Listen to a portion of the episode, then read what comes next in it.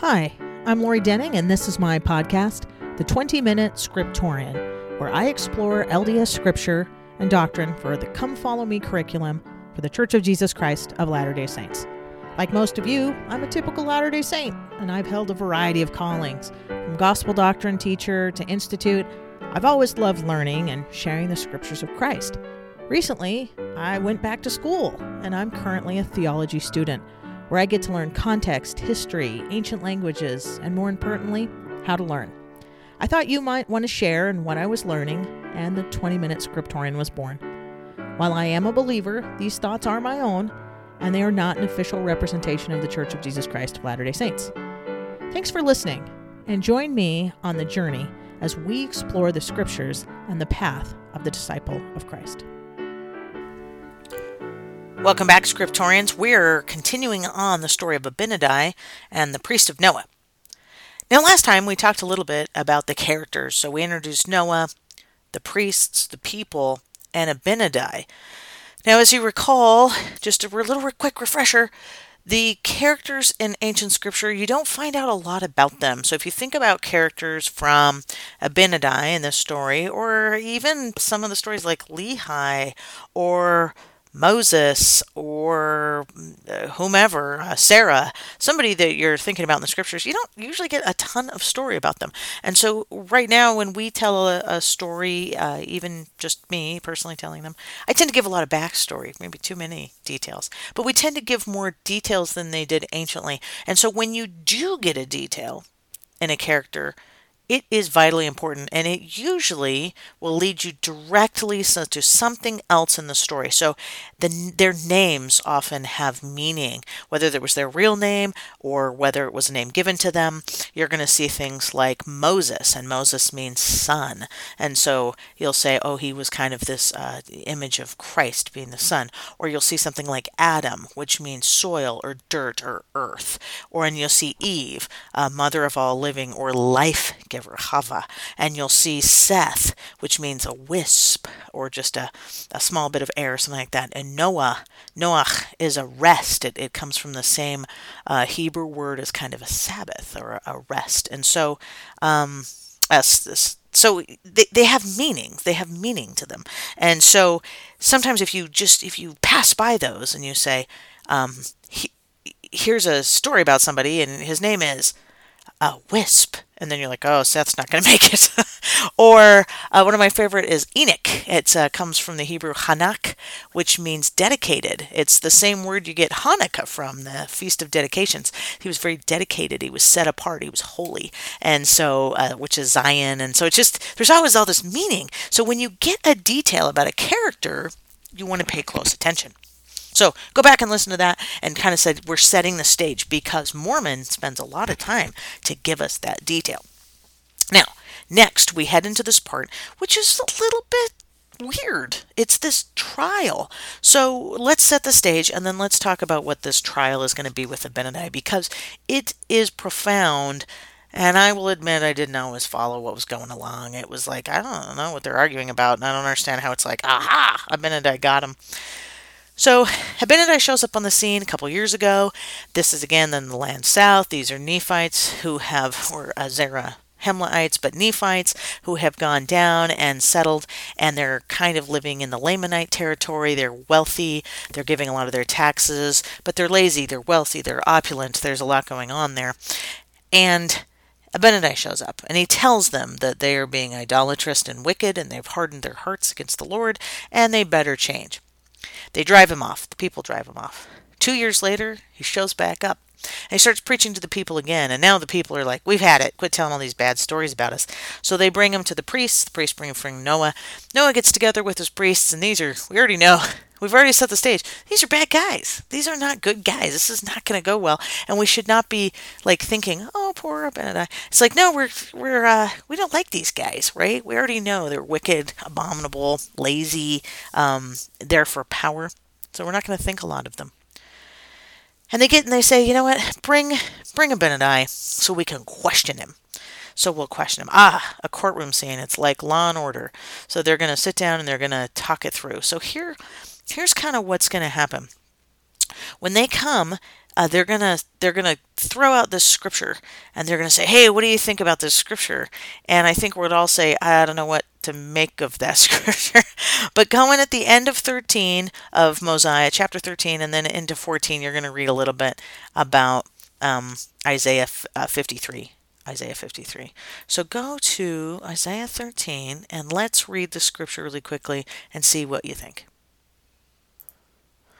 Okay, it's at the end of 12 and it is they'll bring him and they say, "Hey, what what do you what do you think this means that uh, been written in the scriptures by our fathers?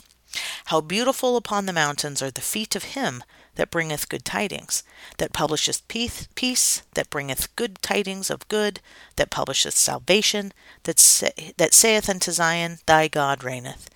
Thy watchmen shall lift up the voice, and the and the voice together they sh- shall they sing, for they shall see eye to eye when the Lord shall bring again Zion.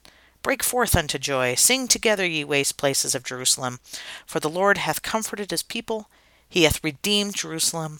The Lord hath made bare his holy arm in the eyes of all the nations, and all the ends of the earth shall see the salvation of God. so, it's an interesting scripture, isn't it? This Isaiah scripture, they're trying to trap him. And so they're going to use the scripture about the Lord uh, showing favor to the city of Jerusalem.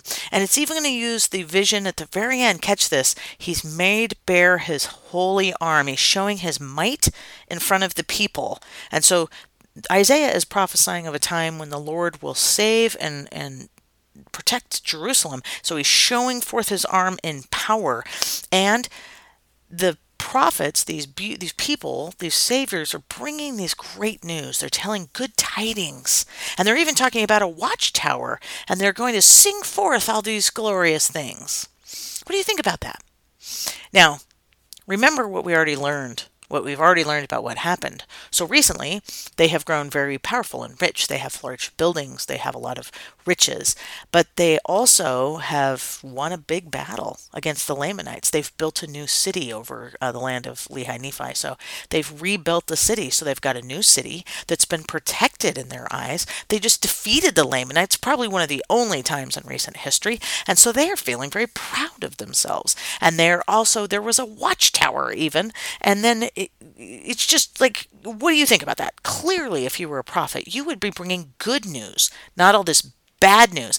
And look at all these evidences that we are clearly favored of the Lord because we won a battle, we're very rich, we are protected, we're clearly in favor. Clearly, clearly, these priests are saying the Lord loves us. Do you get it now? Yeah, that's why you spend so much time in the first couple chapters telling that that's why they would think of this scripture. But when I first read this, I was like, I don't understand why they're debating that. And then it hit me. Also, remember this make bare his arm because Abinadi is going to use a brilliant circular uh, uh, humor, not humor, circular argument, and he's, um, but in a good way, he's going to bring it back and say, "I'm going to twist that on its ear and show you when the Lord brings forth His arm, it's not going to be to protect you, but it's going to be show forth His power against you." And he even extends his arm. He he quotes the scripture, and then Abinadi is going to stretch forth his arm. So remember that one. Oh, it's just brilliant. Okay, so that's their that's they throw that one out. Hey, Abinadi, what do you think about this? Like, ah ha ha, we gotcha. And then Abinadi, you can just hear him just pause and says, Seriously?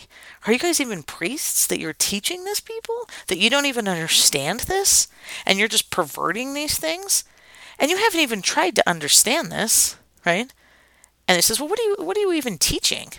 And then he takes them all the way back. And he says, Well, we teach the law of Moses. And he's like, Well, what are you talking about? If you kept the law of Moses, you wouldn't be worried so much about riches and all of these things. And then he's like, Well, let me ask you a truth question. Do you think the law of Moses saves? And they're like, Well, yeah, yeah, yeah, all we have to do. And they're like, No, it's about the Savior. That is just a sign showing of the atonement. The atonement still needs to take place, but the law of Moses doesn't save in itself. It's a sign, and we do need to keep it but it doesn't save us. The law of Moses doesn't save us. So he takes them out of this pride and then teaches how they don't understand the scriptures. Right? So they don't understand. So then he's going to go through, he's going to review the law of Moses. So he's going to go through some of the commandments. He's going to go through some of the uh, concepts that are that are in there that they've been missing. Right? So this is interesting. This is interesting. We're going to go back to the basics. We're going to go back and say, let's take a little tour back through uh, the basics of the scriptures and understand, oh, ye wise priests, what's really going on here. Now, who else is this a lesson for? Us. This is a lesson for us because are we doing the same thing? Hey, we we're uh, very well off in our countries for the most part. Um, eh, besides this pandemic, things go pretty well for most people, and so aren't we being blessed? Aren't we just being blessed of the Lord? And do we really need to keep these commandments? Aren't we doing pretty well? Right? And he's saying, don't harden your hearts, but let's go back to being obedient. Let's going back to understanding what these things are pointing to and showing our faith through our obedience. So he's going to go back and he's going to go through those commandments now, they try to lay hands on him. He shows great power. It even shows. Uh, remember, we talked about how this is a little bit a story of Moses and uh, and the, the wilderness and a deliverance, and then we're um, now we're doing the Ten Commandments. But it even says that his face shone with exceeding luster, just like Moses. There are so many parallels. Be an interesting a little study to just write down how many parallels are like the Exodus story and Moses with Abinadi. I think you'll find there are quite a few pretty exciting. Okay, so just like that, he's going to go back up onto the mountain and he's going to show them the likeness of things. And he's going to go through the Ten Commandments, just like Moses. Totally interesting. Okay, and then he's going to remind them and says, okay, so you've said salvation just comes by the law of Moses. And then he's going to show that it isn't. It isn't just that. You have to keep the law of Moses, but there's a time when the law of Moses is pointing to. And salvation doesn't come by just the law. It isn't it isn't by checking a list. It's about the atonement. And then it's let's teach you about Christ that God himself will atone for these sins. It's a change of heart. Now remember we learned that one of the things that people were doing were hardening their heart and it said Noah King Noah and the people hardened their hearts, and he's now going to teach us about Christ who softens our hearts and changes us from inside. So the law is something we keep, but it doesn't change us. We change from inside, and it's because God has given us that opportunity to repent and change and humble ourselves through the atonement. And he is going to show us how to humble ourselves. Um, for them, it was in the future. For us, it's in the past, of course. So it reminds us of that. But there were types of things to come types of things to come. Then we're going to get into some pretty deep Christology. So that's we're going to learn about what it means to be uh, part of Christ. So now this one's a little bit short. We've gone over in the past, so I want to keep these a little bit short this time because I want to do the next time. We're going to jump into what this, uh, the atonement and the Christology and the theology that's in there because there's a lot of deep stuff. But go back, take the extra time, and look at the, the characterizations that were made, this debate about the Isaiah scripture, as well as in what ways is Abinadi like a Moses. All right, scriptorians, keep on reading, and next time we'll head into Abinadi's teachings about Christ.